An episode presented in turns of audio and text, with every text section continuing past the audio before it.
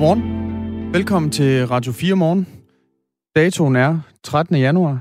Dagen er onsdag. Det betyder, at vi er halvvejs igennem arbejdsugen. Og Christian Magnus, jeg er stadigvæk ikke øh, krøbet under dynerne for at syvsove helt til april. Vi talte jo i mandag om, øh, om det her med, at man måske godt lidt efter at være kommet ind i 2021, øh, kunne øh, have lyst til bare at ja, øh, sige, jeg, jeg ved hvad, jeg venter lige med foråret til egentlig helt at vågne op. Og, øh, og inspireret, øh, som vi talte om i mandag, så den her øh, lille mus, Hassel, øh, musen, så, øh, så, så talte jeg om, at jeg godt kunne have lov til at gå i vinter indtil, indtil april, hvor der måske er lys på vej i form af vacciner og, og så videre. Det er jeg ikke endnu, og noget, en af grundene er selvfølgelig, at jeg gerne vil stå her med dig og dykke ned i alle de spændende nyheder og historier, der er, som vi også skal i gang med i dag.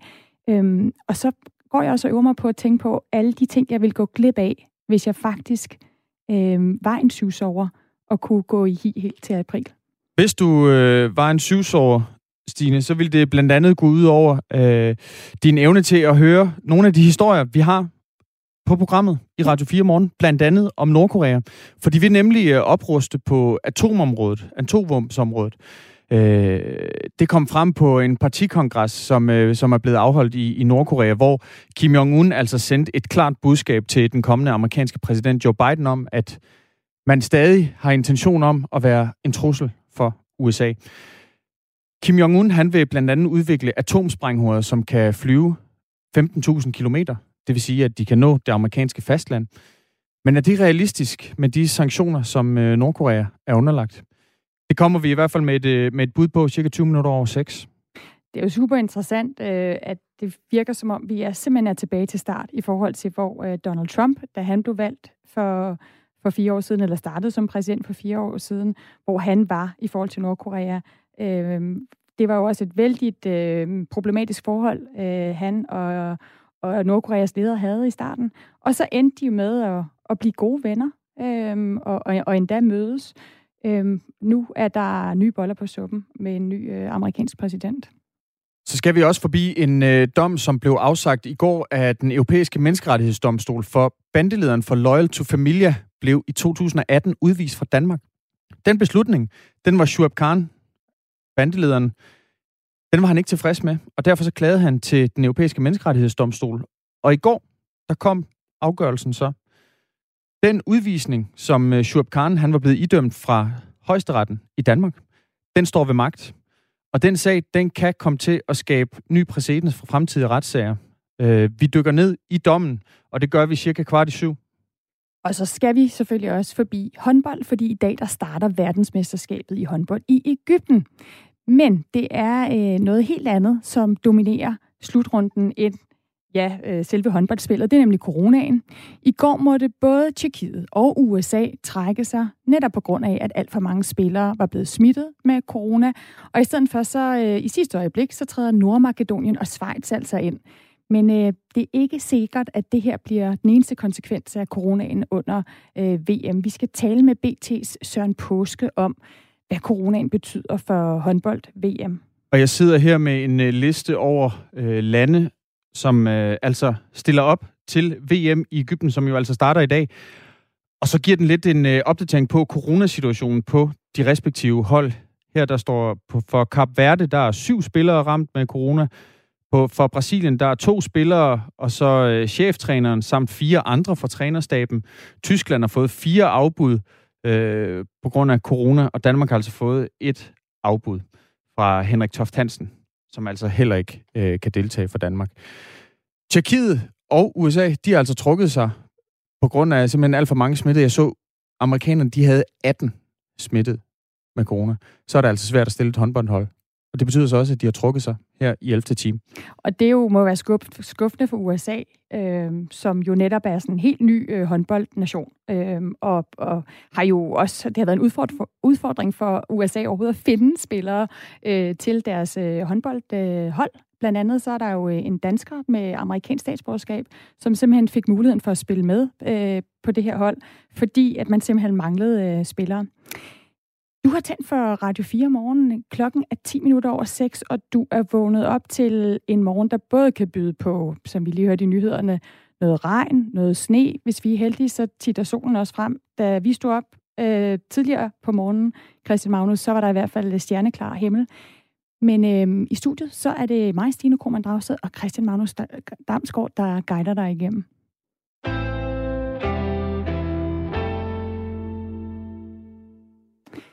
De fleste har nok hørt om den her nye engelske coronavirusmutation, som op til, altså, med, altså er meget mere smitsom end den kendte, op til 70 procent mere smitsom end, end den, vi kender til. Og den her mutation, den er jo kommet til Danmark, og Statens øh, Serum Institut advarer imod, at den kan, kan sprede sig kraftigt også her i Danmark.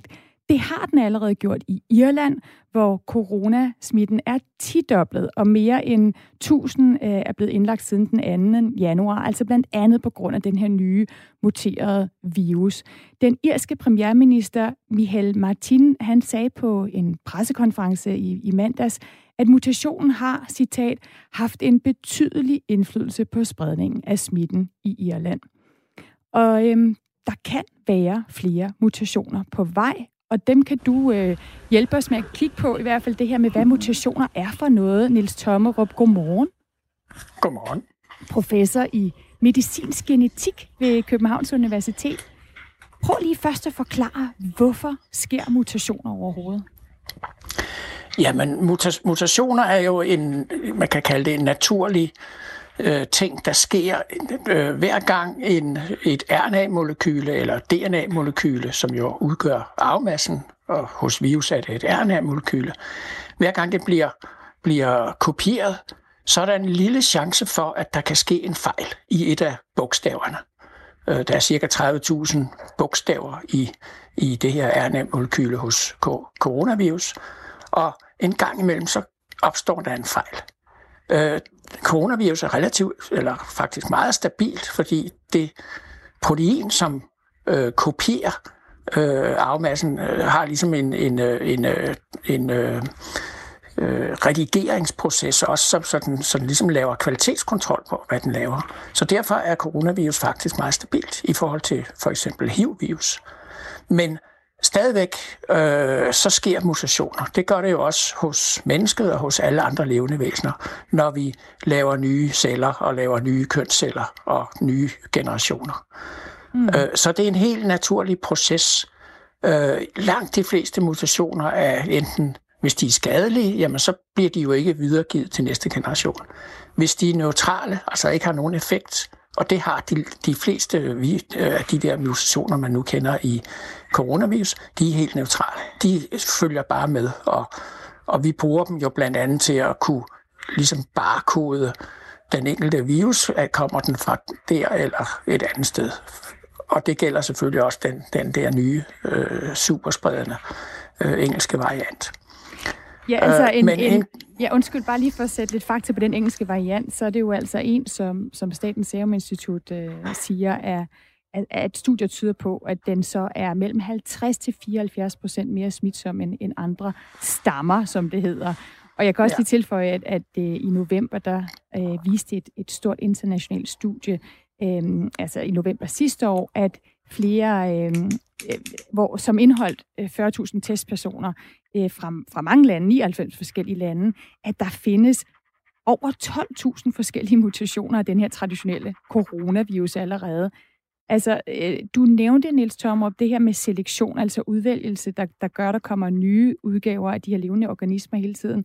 Kan du, kan du ikke forklare, hvad det her selektion går ud på? Jo, altså, så, så, så, så, så, så baggrunden det er, at vi har mutationer. Så, så hvis du har en stor, øh, og nu er det så virus, vi har myriader, altså der er jo milliarder af virus i omløb i, den, i, hos, øh, i vores befolkninger nu.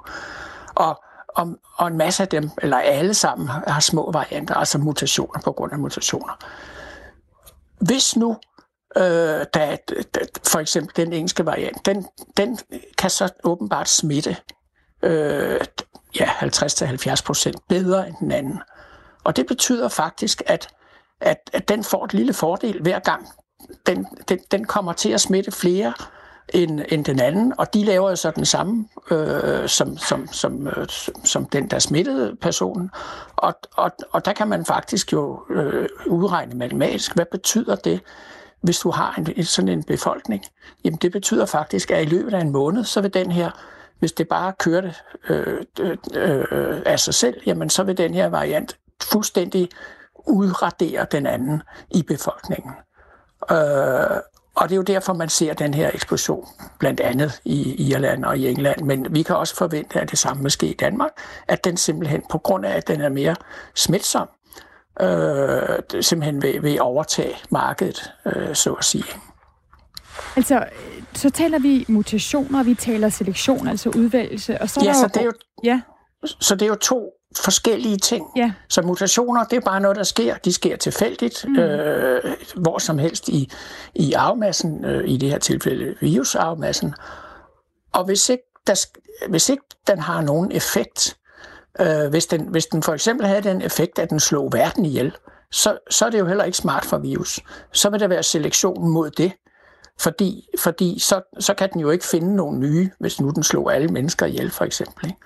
Præ- præcis. Men, men, og, må jeg så spørge dig, har du så et bud på nu, øh, med coronavirusen, øh, når den så muterer sig, er det så mere sandsynligt, at den går mod en mere eller øh, mindre farlig udgave for os mennesker? Ja, altså det, der vil man, der, der, der, altså der viser både modeller og også øh, øh, praksis, at, at, at generelt så går, så bliver de mere og mere smitsomme, fordi det er der jo selektion for, og de bliver også mindre og mindre øh, farlige. Fordi, fordi det er ikke smart for virus. Og, og det, altså, det er jo ikke, fordi virus tænker sådan, men det er jo simpelthen det darwinistiske princip, at, at, øh, at, at det gælder om at lave så mange efterkommere som muligt, og det er der altid selektion for.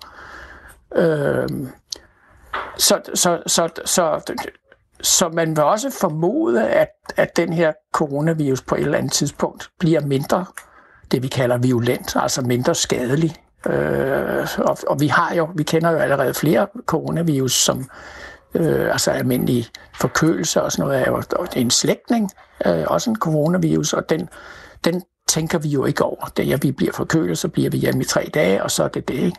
Og den smitter jo på samme måde. Øh, og, men da den ikke giver nogen, nogen alvorlige symptomer, så, så lever vi med den. Ikke? Ja.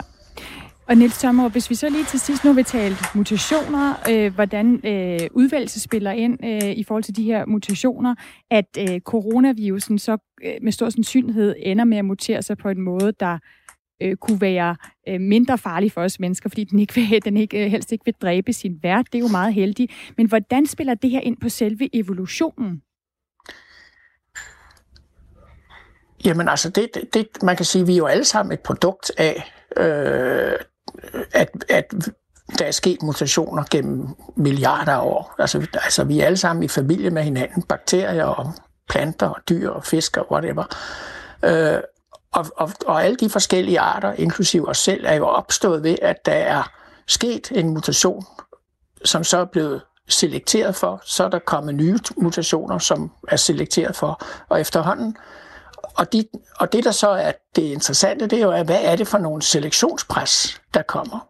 I forbindelse med virus kan man jo forestille sig, at lige nu er der jo ikke noget specielt selektions, selektionspres mod det, forstået på den måde, at den slår kun, lad os sige, 2% af befolkningen ihjel, eller sådan noget, hvis den fik lov til bare at køre derud af. Øh, det vil sikkert, og det er primært de ældste, så, så, så, så der vil ikke være noget specielt selektionspres mod den på den måde. Men i det øjeblik, vi for eksempel nu begynder at vaccinere, så kan man jo forestille sig, at der vil være et selektionspres mod øh, eller for mutationer, som gjorde den mindre øh, følsom overfor for, for vaccinationen. Og det er jo selvfølgelig det, den frygt, man altid har, når man, når man går ind og behandler, det er jo det samme, der sker, når man behandler en, en bakterieinfektion med penicillin, eller hvad det nu er, jamen så er der også altid en lille risiko for, at der er sket en mutation i en af bakterierne, som så gør, at den bliver resistent overfor penicillin. Ikke? Mm. Og så håber man jo, at man så har et andet stof, som man kan give. Øh, og det gør man jo også i forbindelse med vaccinationen, det er, at, at, at man har jo skruet de her vacciner sammen også de her nye mRNA-vacciner, således at du ikke rammer et sted, øh, i, i virus, men, men mange forskellige steder i, i virusproteinet, således at du sker der en mutation i den ene, så har du stadigvæk beskyttelse ved, at du har antistoffer mod andre dele af det her øh, protein, som, som man har targeteret. Niels Tommerup, og sådan blev vi klogere på, hvordan mutationer, udvalgelse øh, spiller sammen med coronavirus, og i sidste ende med evolutionen. Tak for at være med øh, og sætte nogle ord på det her på Radio 4 morgen. Selv tak. God altså, ja, god morgen tak. også til dig, professor i medicinsk genetik ved Københavns øh, Universitet. Christian Magnus, der fik lige sat øh, endnu flere betegnelser. Altså, det er jo, vi bliver jo nærmest alle sammen sådan nogle, jeg vil ikke kalde os medicinske eksperter, fordi det er nok mere mandagstræner, men holdt op, var der mange begreber, som bliver sådan nogle ord og udtryk, vi bruger til dagligt, når vi taler corona. Også når vi taler mutationer, så er det jo også øh, det helt store talk of the town i øjeblikket i forbindelse med den øh, pandemi, vi står overfor. Vi har en øh, britisk mutation. Vi har også en øh, sydafrikansk, som måske kan komme til at, at spille ind på smittespredningen i de kommende uger og måneder. Klokken den er 9 minutter i halv syv. atomsprænghoveder, der kan monteres på missiler, som kan flyve 15.000 km og udradere USA. Det er, hvad Kim Jong-un han gerne vil have i det nordkoreanske våbenarsenal, i hvert fald i den nærmeste fremtid. Det kom frem, da han på det nordkoreanske kommunistpartis kongres kom med en liste over projekter, som det notorisk lukkede land, de altså skal arbejde på. Hvoraf det ene altså er det her med, at der skal kunne monteres atomsprænghoveder på missiler, som kan flyve 15.000 km. Godmorgen, Morten Søndergaard. Pæn godmorgen. Du er journalist med base i Seoul, Sydkorea. Ja, det er Hvor, rigtigt. Hvorfor vil, øh, hvorfor vil Kim Jong-un gerne have opgraderet øh, det nordkoreanske atomvåbenarsenal?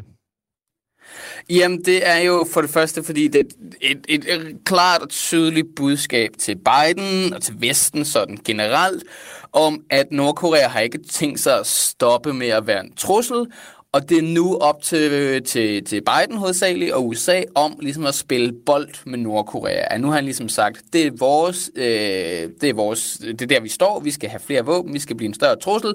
Hvad har du tænkt dig at gøre? Fordi Biden er ligesom nødt til på en eller anden måde at finde en løsning på, hvad man kalder det nordkoreanske spørgsmål. Fordi den måde, man i international politik ligesom regner trusler for, det er, hvad kan de, og har de, har de motivationen til at gøre det? Og nu viser Kim Jong-un ligesom ret tydeligt, at øh, de har potentialet til at ramme USA, hvis de, hvis de får øh, hvis de yderligere opbygger deres missilarsenal. Og så har man ligesom den her, hvad, hvad, hvad er chancen for, at han rent faktisk gør det? Så der er en trussel øh, for, at Kim ligesom potentielt kan ramme USA. Øh, det er blandt andet den her større raket, han snakker om, kan potentielt bære nogle teknologier, der gør det sværere for amerikanerne at skyde det her missil ned. Og det ønsker Biden selvfølgelig ikke. Den amerikanske linje er stort set uanset hvem der er i førerhuset, det er, at den koreanske halvø skal ikke have nogen atomvåben, øh, så Nordkorea skal ligesom nedruste, øh, og så kan vi snakke om at få løftet nogle af de her sanktioner, som landet er ramt af. Øh, men det er ligesom det, som Kim, Kim Jong-un går ud og siger nu, det har vi ikke tænkt os at gøre, vi vil rigtig gerne have sanktionsløft alligevel, øh, så øh, I kan løfte nogle af sanktionerne, og så kan vi bagefter måske nedruste vores, vores øh, atomvåben. Men den her, hvad skal man sige, på amerikansk siger man ligesom, nu er bolden ligesom på Bidens banehalvdel. Det er, jo, det er jo fuldstændig rigtigt, som du siger, Morten Søndergaard. Altså, man kigger på, om hvorvidt et land har viljen. Det har Nordkorea jo tydeligvis. Altså viljen til at, øh, og, øh, at få skabt øh, de her atomvåben. Men har man også evnerne? Det er jo det, der er det helt store spørgsmål. Altså har man mulighed for for eksempel at få beriget uran i, i det omfang, det er nødvendigt til at skabe de her atomsprænghoveder? Også med de, øh, de sanktioner, som, som Nordkorea er underlagt. Har landet evnerne? Ja, altså vi ved jo, vi ved jo allerede, at Nordkorea har atomvåben. Altså de lavede jo øh, atomprøvesprængninger for, for nogle år tilbage.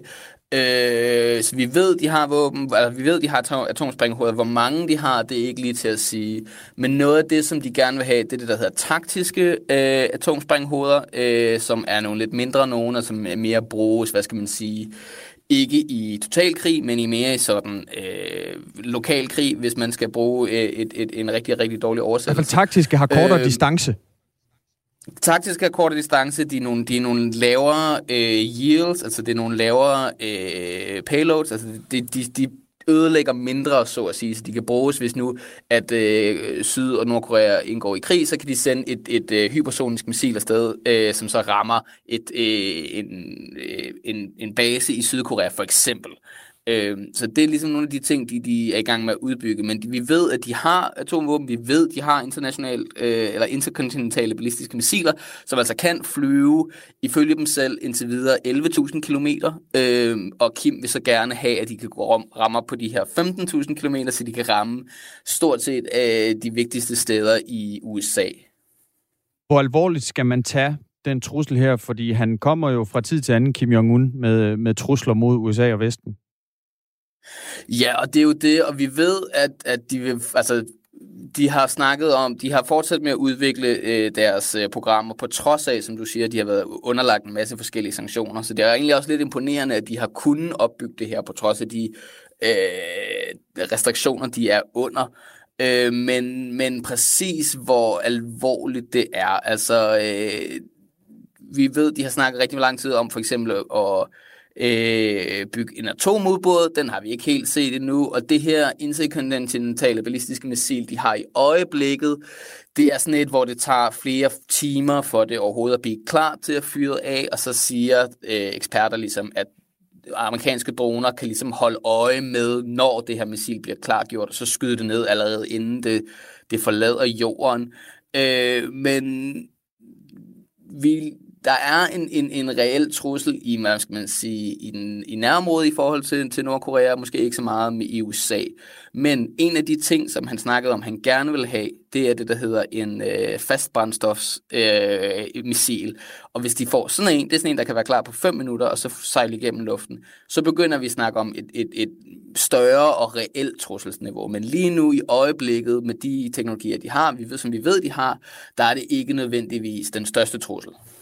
Hvorfor er atomvåben så vigtige for, for Nordkorea? Altså den gængse forklaring er, at øh, Kim-regimet ser øh, de her våben som en absolut nødvendighed for at holde fast i deres overlevelse, altså Nordkoreas overlevelse også, men, men specielt Kim-familiens øh, overlevelse.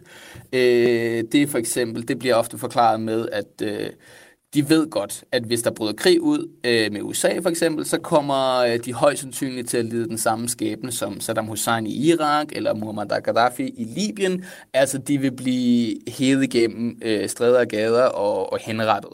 Øh, så Kim-familien holder ligesom fat i, øh, at, at de skal udvikle de her atomvåben, fordi det er det eneste, de har, der holder amerikanerne i skak.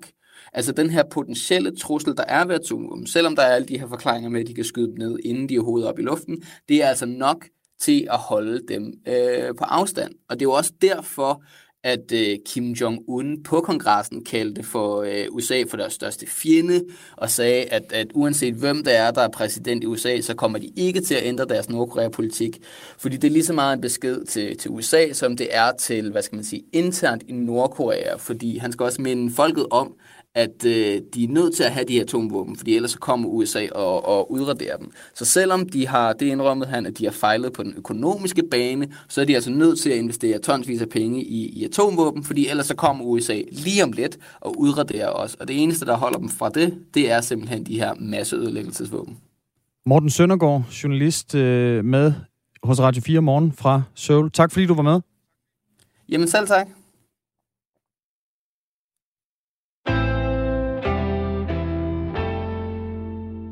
Om et minut, der er der nyheder igen med, med Anders Weber, og på den anden side af nyhederne, Christian Magnus, der skal vi jo øh, tale med Louise Holk, som er direktør ved Institut for Menneskerettigheder, om den her øh, øh, ja, dom, der faldt i går øh, ved den europæiske menneskerettighedsdomstol, hvor de slog fast, at, øh, at dommen om fængsel og udvisning af Loyal to Familia-bandelederen øh, Shuab Khan. Ja, Shuab Khan, at den står ved magt. Det gør den nemlig, fordi han blev jo øh, idømt en betinget udvisning ved byretten, det samme ved landsretten. Men højesteret skærpede altså straffen og uddømte ham udvisning øh, og indrejseforbud i Danmark indtil 2024. Og øh, i går der kom, øh, der kom den europæiske menneskerettighedsdomstol så med sin vurdering af sagen, Og den gav Danmark ret. Og det, der er interessant ved den dom, det er, at den siger, at der er ikke noget krav om, hvor stor en straf skal være, før man kan udvise en person. Det vender vi tilbage til lige efter nyhederne, der kommer nu.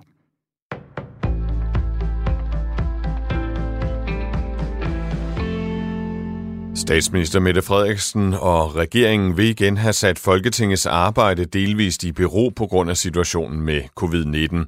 Det kan dog blive nødvendigt, at Folketinget skal hastebehandle lovforslag, der er relateret til håndteringen af covid-19, meddeler statsministeren.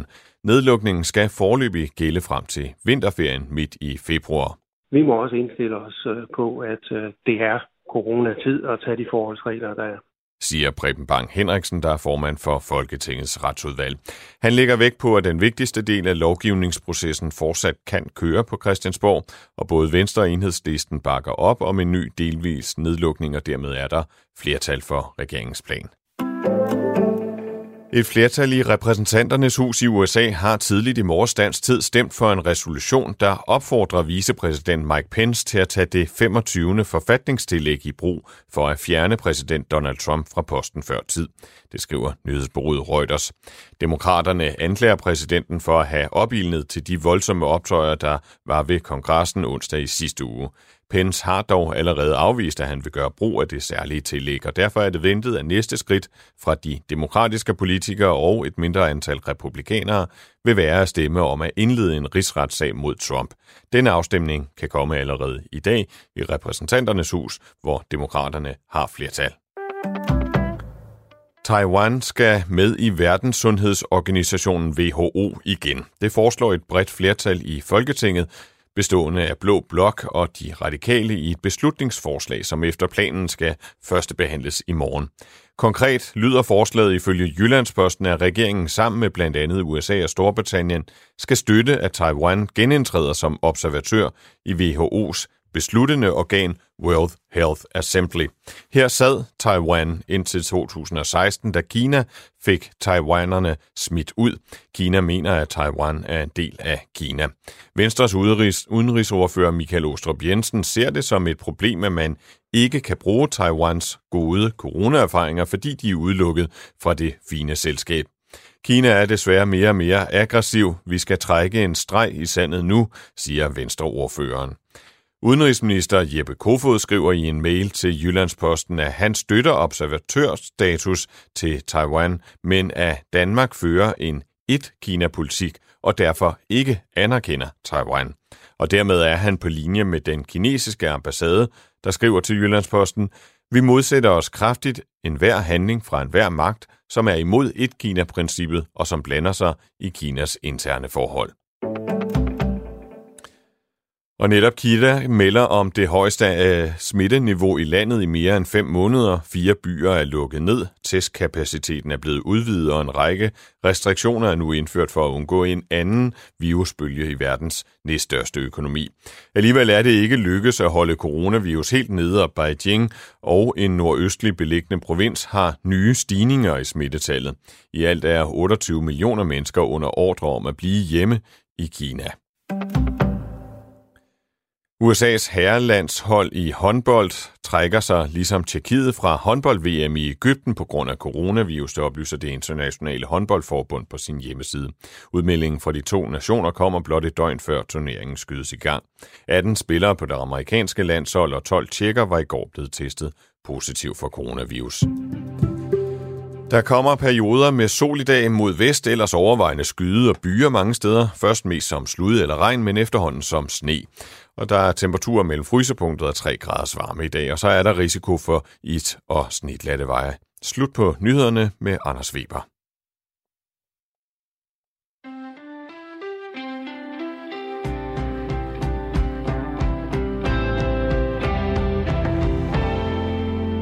Om 25 minutter, hvor klokken er blevet syv, der øh, vågner mine tre poder øh, derhjemme. Og så, øh, så skal min mand simpelthen have, gang i hjemmeskolingen for, for tre børn, som øh, er på meget forskellige klassetrin.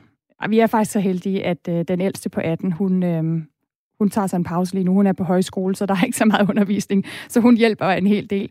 Men øh, det er vildt frustrerende, det der med selv at skulle sidde i Zoom-møder, og så også øh, for eksempel hjælpe den mindste med, øh, som lige skal have hjælp til en idrætstime, hvor man gerne skulle kunne løbe med en tur eller cykle med en tur. Og så kan det være, at den 15-årige har problemer med at få ro, fordi at der er en eller anden øh, eksamen i gang i, i hans klasse. Og jeg tænker, at jeg ikke er den eneste. Det er du i hvert fald ikke. Der fordi kan sidde og rive mig. Altså nu sidder jeg så ikke og river mig i håret, fordi jeg står her i studiet. Det er min kære mand, der, der står med, øh, med de tre øh, unger og skal have dem øh, op og, og i gang. Men ja, Christian Magnus, der Ja, fordi folkeskolerne er jo lukket ned, gymnasierne er, er lukket ned, højskoler, som du også nævner her, Efterskoler. også ja. universiteter. Ja. Det hele er lukket ned, og der er hjemmeskoling, i hvert fald i folkeskoler og gymnasier, går ud fra, der også er på universiteterne.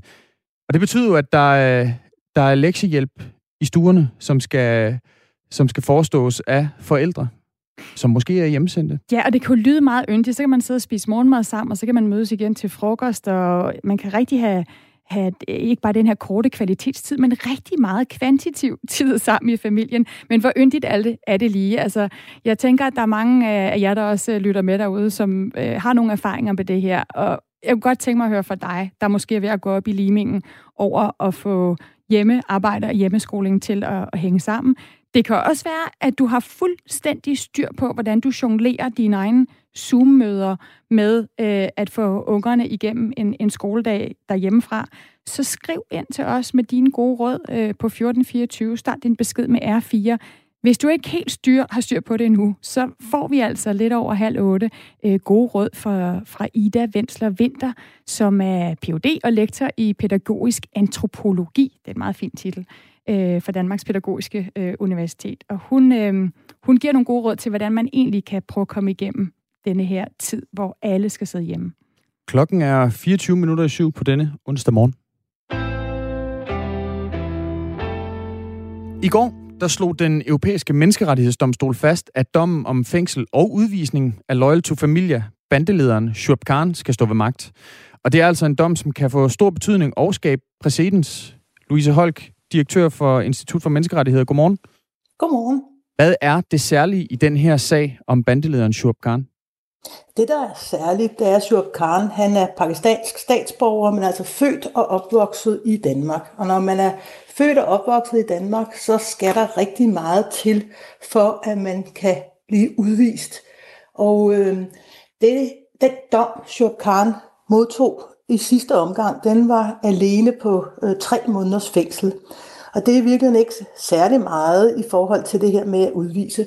Og spørgsmålet i sagen, det var, om man alene skulle se på, at han havde fået en dom på tre måneder, eller man også kunne og skulle se på, hvad, han havde, hvad der var sket tidligere, hvor han faktisk har siddet fængsel i over 10 år, og blandt andet begået kriminalitet, som indbefatter en vold med, med døden til følge, altså meget alvorlig kriminalitet. Så skulle man kun kigge på de tre måneder, og så skulle man se på det hele. Og det har der været lidt tvivl om tidligere. Det er også der, hvor øh, byretten og landsretten øh, i Danmark sagde, ah, at man, han kan ikke udvises på det her grundlag på en dom, der kun er på tre måneders fængsel. Højesteret i Danmark sagde, at man kan godt se på det hele. Og det er altså det, som den europæiske menneskerettighedsdomstol i går har nikket til, at øh, man skal se på hele det kriminelle forløb og risikoen for, at han i øvrigt vil begå ny kriminalitet. Så, så spørgsmålet er altså, om man, når man øh, idømmer en øh, bandeleder, for eksempel sådan en, en øh, udvisning her, øh, om man så må kigge på hele personens generalieblad, eller om man kun må tage udgangspunkt i den isolerede dom, som er blevet afsagt. Netop. Hvorfor Og er det, har været, ja, hvorfor er det skældsættende? Ja. Det er skældsættende, fordi det har der ikke været klarhed om tidligere, og der har man i hvert fald altså, øh, haft i byretten og landsretten i Danmark en øh, forestilling og formodning om, at man, når man lavede, foretog udvisning og overvejede udvisning, så alene skulle tage udgangspunkt i den dom og længden af den dom, som blev idømt på det tidspunkt, altså den seneste. Så det har man altså simpelthen ikke vidst, om det var i orden, og man kunne se på, på hele forløbet. Øh, det var det, som øh, højesteret så nåede frem til i sin tid, øh, oven købet med en dissens, altså hvor der var en af højesteretsdommerne, der var uenige, men højesteret nåede alligevel frem til, at man kunne se på det hele, altså det ikke var tre måneder, men 10 år, mm. øh, ud af cirka 30 år et liv, man skulle kigge på. Og det er der, øh, den menneskerettighedsdomstolen siger, ja, man både kan og skal se, se på det på hele forløbet. Fra, fra 2003 til 2017, der fik uh, Shub Khan altså 13 domme her i Danmark, hvoraf størstedelen er øh, for personfarlig kriminalitet, blandt andet vold med døden til følge, som du nævner her, øh, Louise Holk. Og den europæiske menneskerettighedsdomstol, de lægger altså vægt på, at øh, udvisningen af Shurb Khan, den altså er tidsbestemt. Den er nemlig, den, øh, han har indrejseforbud i Danmark indtil 2024, og så, øh, så lagde de også vægt på, at den er proportionel, den her udvisning, med hans kriminelle historik. Hvilken betydning kan det her få? Det, den her dom betyder, det er, at den diskussion, der har været tidligere i Danmark om, hvorvidt man netop alene skulle fokusere på den sidste dom, eller man kunne se på øh, et helt straffe, øh, straffebillede øh, om, om øh, hvad, hvad der gælder her. Og man når som sagt frem til, at man skal se på det hele. Det betyder ikke, at man fremover vil kunne blive udvist, hvis man er født og opvokset i Danmark, hvis man får en tre måneders straf.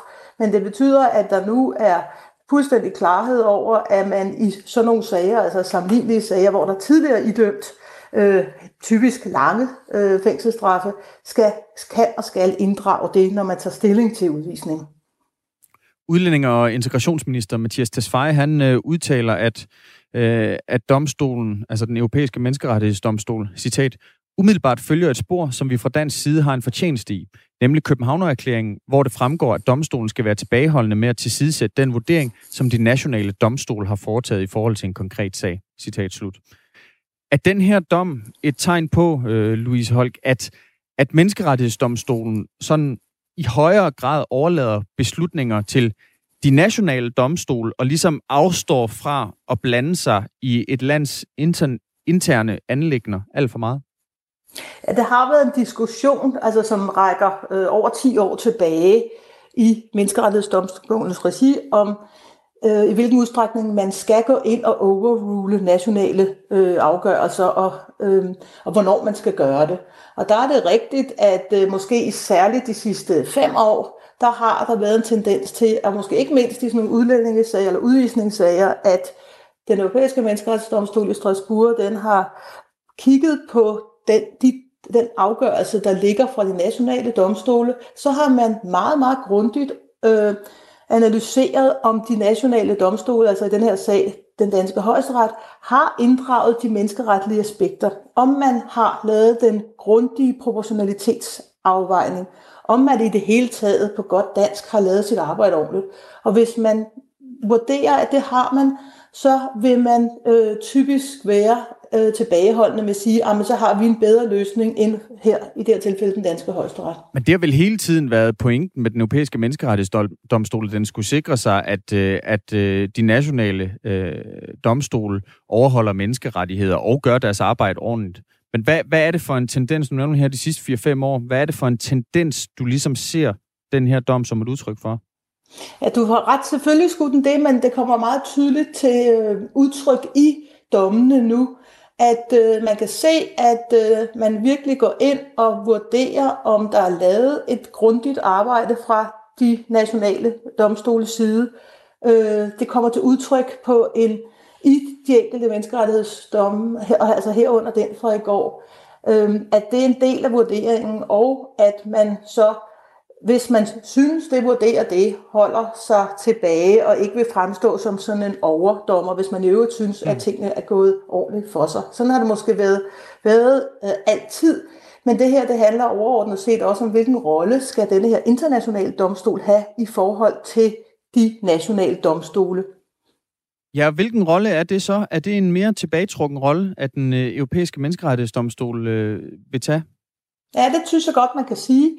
Og øh, det kommer i kølvandet på en, en generel diskussion øh, i en række lande, hvor der øh, fra nogle lande sider, herunder for så vidt også Danmark øh, side, har været en øh, vurdering af, at man synes, man blandede sig i for meget for den europæiske menneskerettighedsdomstol side, måske også i sager, der var, øh, om ikke bagatelagtige, men, men hvor man øh, i virkeligheden synes, at, at domstolen den, skulle, den, øh, den ikke skulle blande sig. Og selvfølgelig meningen med en, international domstol, en europæisk menneskerettighedsdomstol, er naturligvis, at den skal overvåge, øh, hvordan de enkelte lande i Europarådet, de øh, overholder menneskerettighederne.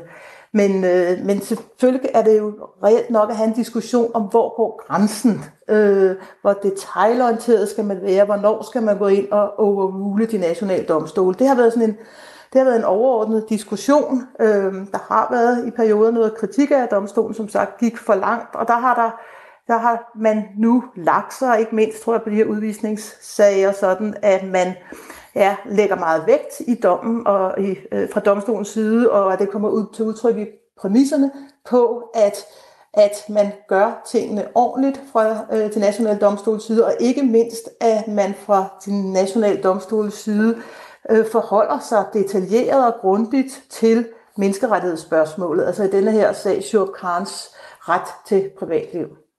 Betyder det så også, at det i fremtiden vil blive nemmere for Danmark at, at udvise borgere?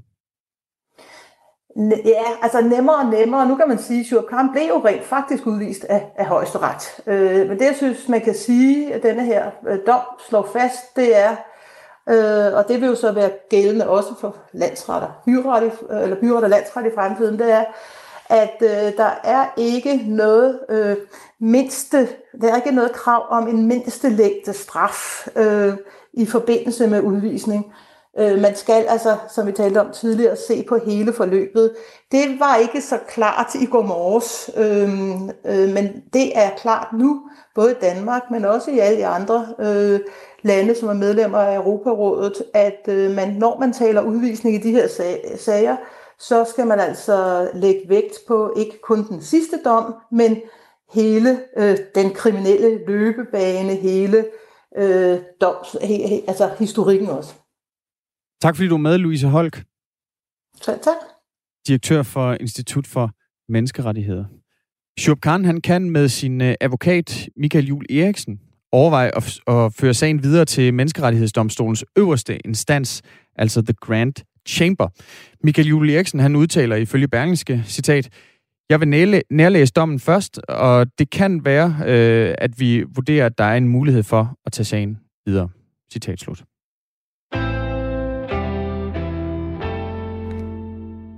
Nu skal vi videre til øh, Kina øhm, og Taiwan øhm, og deres forhold til Verdens øh, Sundhedsorganisation, WHO, som jo er en organisation, der spiller en stor rolle, blandt andet i ja, overvågningen og koordinationen af indsatsen imod øh, coronavirus. Et flertal i det danske folketing vil nemlig trodse Kina og have Taiwan med i Verdenssundhedsorganisationen igen.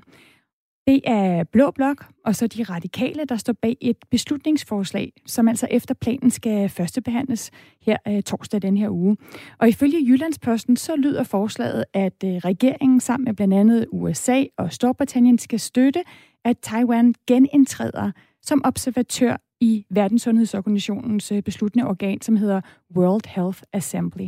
Ja, for Taiwan, de sidder jo øh, som observatør i WHO's øh, besluttende organ, World Health Assembly, øh, indtil, gjorde de indtil til 2016, hvor Kina jo så fik Taiwan ud. Øh, Kina, de anser jo Taiwan som værende en del af Kina. Michael Åstrup Jensen, udenrigsordfører for Venstre. Godmorgen. Godmorgen. Hvorfor skal Taiwan med i WHO igen? Fordi jeg synes, det er dybt forkert faktisk, ikke mindst set i lyset af den pandemi, vi har bekæmpet det seneste godt og vel et år, øh, at et område med over 20 millioner indbyggere ikke er med i det globale sundhedssamarbejde, som der er. Altså det er både skadeligt for øh, de 20 millioner mennesker, der bor i Taiwan, men det er det også for os andre. Øh, Taiwan var rigtig gode til at bekæmpe pandemien i starten. Med alle de gode erfaringer, de lavede, kunne de ikke dele med nogen, fordi de ikke var en del af det fine selskab, hvor man delte de her oplysninger.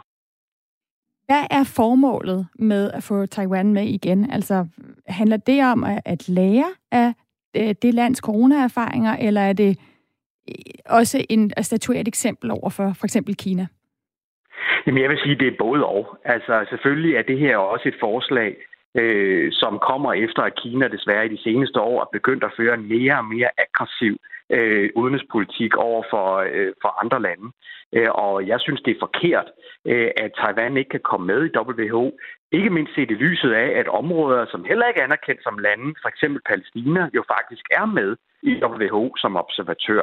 Øh, og derfor så mener jeg, at det skal være, øh, så at sige, øh, lige vilkår for hele verden, at alle områder i verden er med i WHO, og det mener jeg ikke, at Kina skal have held til at kunne lave veto imod. Michael Åstrup Jensen, mener du også dermed, at vi skal gøre op med den her et-Kina-politik, som Danmark jo ellers fører i forhold til Kina? Altså grunden til, at man ikke øh, anerkender Taiwan, at man siger, at man kan støtte måske en observatørstatus, men ikke at de er med, det er jo netop, at øh, ellers ville det være et opgør med den her et-Kina-politik. Skal Danmark ændre den politik? Nej, det mener jeg faktisk ikke. Altså, øh, hele spørgsmålet om Kina, Taiwan og, og for den skyld også Tibet øh, er et meget, meget kompliceret øh, diplomatisk øh, øh, forløb, øh, som vi ikke løser ved bare at gå ind og anerkende for eksempel Taiwan som et land. Øh, og derfor så er det en diskussion, som kommer til at foregå, desværre tror jeg, i rigtig, rigtig lang tid i fremtiden. Ligesådan som jo også Palæstina gør det. Øh, der er også rigtig mange lande, der blandt Danmark, som heller ikke har anerkendt Palæstina. Men det udelukker jo ikke, at Palæstina har observatørstatus i WHO, og derfor mener jeg også, at det skal være lige vilkår, også i forhold til Taiwans 20 millioner indbyggere. Så du kan godt se, at det er forenligt, at man støtter observatør, observatørstatus til Taiwan, og samtidig holder fast i en et-Kina-politik? Ja, det kan jeg sagtens. Øh, og de eneste, der ikke kan se det, det er jo desværre øh, Øh, den øh, skal vi sige, mere nye aggressive Kina-strategi, som de åbenbart har fra kinesisk side, øh, hvor de ønsker at lægge pres på alle mulige områder. Man skal heller ikke glemme, at det er jo ikke noget nyt, at Taiwan faktisk har observatørstatus. Det har de haft før. Problemet var bare, at for år tilbage, så blev Kina sure og blev mere og mere aggressiv, og derfor fik held til at få Taiwan smidt ud øh, af WHO. Og der er det bare, jeg synes, nu må nok være nok. Vi skal trække en streg over for Kinas aggressiviteter. Og hvis man så trækker den streg, og Kina har ændret, hvad de synes, der skal til for, at man fører en et-Kina-politik, risikerer du så ikke med dermed at, at stå i en situation, hvor Danmark så ændrer sin Kina-politik? Nej, det, det, det synes jeg ikke. Øh, og hele ideen om, om Danmark alene skal stå isoleret over for Kina, øh, er jo heller ikke en, jeg faktisk anbefaler. Det Grunden til, at vi kommer frem med vores forslag nu, er jo fordi, der er en lang række af andre ligesindede lande, USA, Storbritannien, Tyskland, Holland osv., som faktisk går ind og kæmper for det her. At det skal noget, der skal foregå, at Taiwan kommer til at være observatør øh, i WHO. Og det er den koalition af villige lande, jeg anbefaler, og et flertal i Folketinget nu anbefaler, at Danmark tilslutter sig, så vi kan få startet den her bølge. Og der mener jeg sagtens, at vi kan øh, balancere diplomatisk mellem på den ene side, at vi anerkender ikke Kina-politikken, vi åbner ikke slagsmål om det, men på den anden side anerkender også, at der altså bor over 20 millioner øh, mennesker i området Taiwan, og derfor selvfølgelig bør være en del af det sundhedsmæssige samarbejde. Hvad, hvad betyder det for øh, Taiwan at få observatørstatus i forhold til, hvis øh, Taiwan for eksempel var fuldgyldig medlem af WHO? Der betyder faktisk, den eneste forskel, der er, det er, at de ikke har stemmeret til deres øh, generalforsamlinger, men alle de, skal vi sige, tekniske samarbejder, deling af oplysninger, øh, deling af øh, øh, alle testresultater osv., øh, det vil man stadigvæk kunne få 100 procent. Så det er observatørstatusen, som Taiwan også selv øh, meget, meget gerne vil have igen, øh, og det er den, som jeg så også synes skal være den, vi skal kæmpe for. Og det virker det jo også som om, at Danmarks udenrigsminister synes, altså han skriver til Jyllandsposten, at citat, regeringen støtter og arbejder for, at Taiwan igen kan deltage som observatør ved World Health Assembly, altså det her øh, besluttende organ i Verdenssundhedsorganisationen. Øh, han skriver videre, det gjorde jeg klart allerede sidste år, og det er en linje, Danmark har arbejdet for lige siden. Citat slut. Så Michael Åstrup Jensen, altså udenrigsordfører for Venstre. Hvad er det nye i jeres forslag? Det nye er, at vi ikke bare vil tale om det, men vi også vil gøre det. Altså, jeg anerkender klart, øh, at udenrigsministeren har været ude at sige det her, og at han øh, sammen med regeringen, øh, mener, at den rigtige vej, det er at gøre det igennem EU. Problemet er bare, at øh, Kina desværre har øh, et alt for tæt økonomisk samarbejde med øh, visse syd- og østeuropæiske lande i EU, og derfor vil du aldrig kunne få en EU-linje øh, på det her øh, spørgsmål. Og derfor, det, vi, det nye, vi er, vi foreslår, det er, at vi tilslutter den her koalition af lande, som er både EU-lande, men også ikke-EU-lande, som er gået sammen omkring Øh, øh, at kæmpe for det her på den globale scene. Øh, og det har udenrigsministeren altså indtil videre ikke tilsluttet sig det. Men hvis, han, hvis regeringen nu synes, det er en god idé, og det håber jeg, de gør, fordi nu er der et flertal, der faktisk bakker mit forslag op, jamen så skal de jo bare stemme for det, øh, og så er det, vi kan tale sammen om, hvordan vi så gør det i praksis. Så er det, du siger også, Michael Åstrup Jensen, at Danmark, altså vi har overhovedet ikke særlig meget at sige i forhold til at få Taiwan med i Verdenssundhedsorganisationen igen. Det er simpelthen fordi, der nu er en koalition med USA, med andre stærke EU-lande, som ligesom baner vejen, at uh, I Venstre synes, og så kan vi lige så godt uh, slutte os til. Jamen, jeg synes jo, at øh, ved at vi kunne blive øh, flere lande, der går sammen, jo stærkere står vi også. Øh, og vi er et lille nation. Jeg tror ikke på, at vi alene vil kunne ændre ret meget i forhold til Kina. Men hvis vi går sammen, så kan vi forhåbentlig sende også signal til andre lande om, at de også skal gå med i den her koalition. Og dermed så får vi bygget en stærk, stærk magtbase op af lande, som vil kunne lægge det fornødende pres på Kina. Hvorfor ikke øh, simpelthen gå skridtet længere og sige, at, øh, at Venstre mener, at Taiwan skal være fuldgyldigt medlem af WHO? Fordi det vil åbne et, øh, et slagsmål, som øh, jeg ikke mener vil være det rigtige. Øh, hele spørgsmålet om Taiwan har igennem årtier været en, en, en svær problemstilling.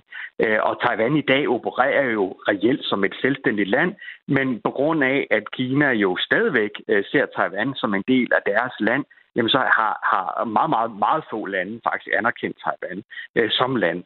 Øh, og, og det slagsmål, det tror jeg ikke, vi vil få noget som helst ud af. Det vil i hvert fald tabe meget, meget markant, øh, hvis vi prøver at tage med øh, Kina alene. Og der er ikke ret mange andre lande, som ønsker at starte det slagsmål. Det vi derimod gøre en forskel på, både som hjælp for verdenssundheden, dermed også den danske sundhed, men ikke mindst selvfølgelig sundheden for taiwaneserne, det er at vi lave den her observatørstatus i WHO, og vi samtidig også får en, en, en bonus ved, at vi kan begynde at trække en streg i sandet over for den stigende aggressivitet, Kina desværre har ført de seneste år i deres udenrigspolitik. Men hvad mener du, Michael Ostrup Jensen? Fordi at, øh, nu, nu fortæller du, at du mener ikke, at, man bør, at Taiwan bør være fuldgyldig medlem af WHO på grund af frygten for det slagsmål, den diplomatiske krise, det eventuelt ville kunne kaste øh, Danmark ud i. Men det er jo noget andet. Altså, hvad mener du? Jamen altså, jeg mener, at vi skal finde en diplomatisk uh, god løsning, sådan at de 20 millioner mennesker i Taiwan stadigvæk kan opretholde det demokrati, som de har, øh, til forskel for det, der ligger i Kina. Hvordan vi når det mål, Jamen, det er desværre et meget, meget kompliceret spørgsmål. Ligesådan som det er jo også er kompliceret i forhold til Palæstina, hvor Venstre heller ikke anbefaler, at vi anerkender Palæstina på nuværende tidspunkt, men jo selvfølgelig synes, at vi skal finde en diplomatisk løsning, som jo desværre er mindst lige så svært. Så der er sådan nogle områder i verden, som er svære at finde nogle bare sådan øh, hurtige løsninger på. Men det udelukker jo ikke, at vi skal prøve at, at gøre alt, hvad vi kan for, at landene er dækket af sundhedssamarbejde, handelssamarbejde osv. Så vi vil gerne altså, støtte øh, Taiwans tilbagevenden til WHO, så længe det ikke er noget, der bringer os på kant med Kina? Ah, det synes jeg ikke. Jeg kan roligt love, at øh, alene det, at vi øh, forventeligt nu øh, går med i en koalition af lande, som trækker en streg i sandet over for Kina i forhold til WHO's observatørstatus. Øh, det kan jeg roligt understrege. Det tror jeg, at Kina synes øh, er et forkert skridt at tage, og ikke de helst har været foruden. Michael Åstrup Jensen, udenrigsordfører for Venstre. Tak fordi du var med. Ja, selv tak.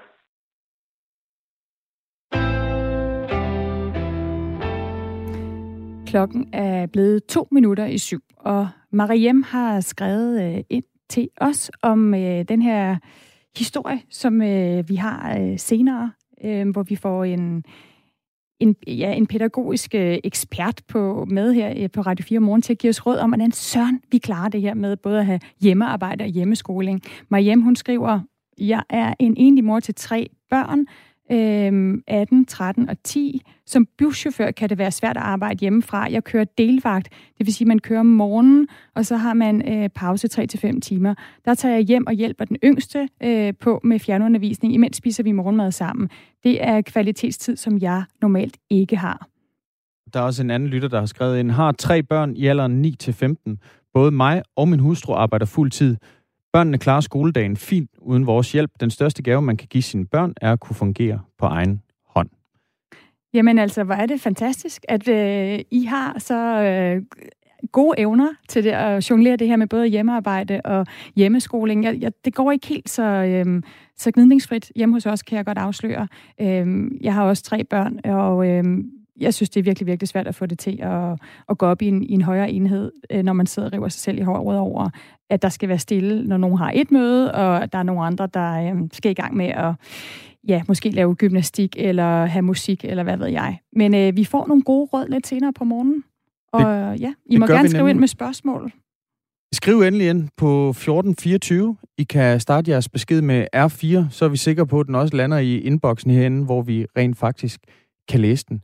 Nu er klokken syv, og det er tid til nyheder med Anders Weber.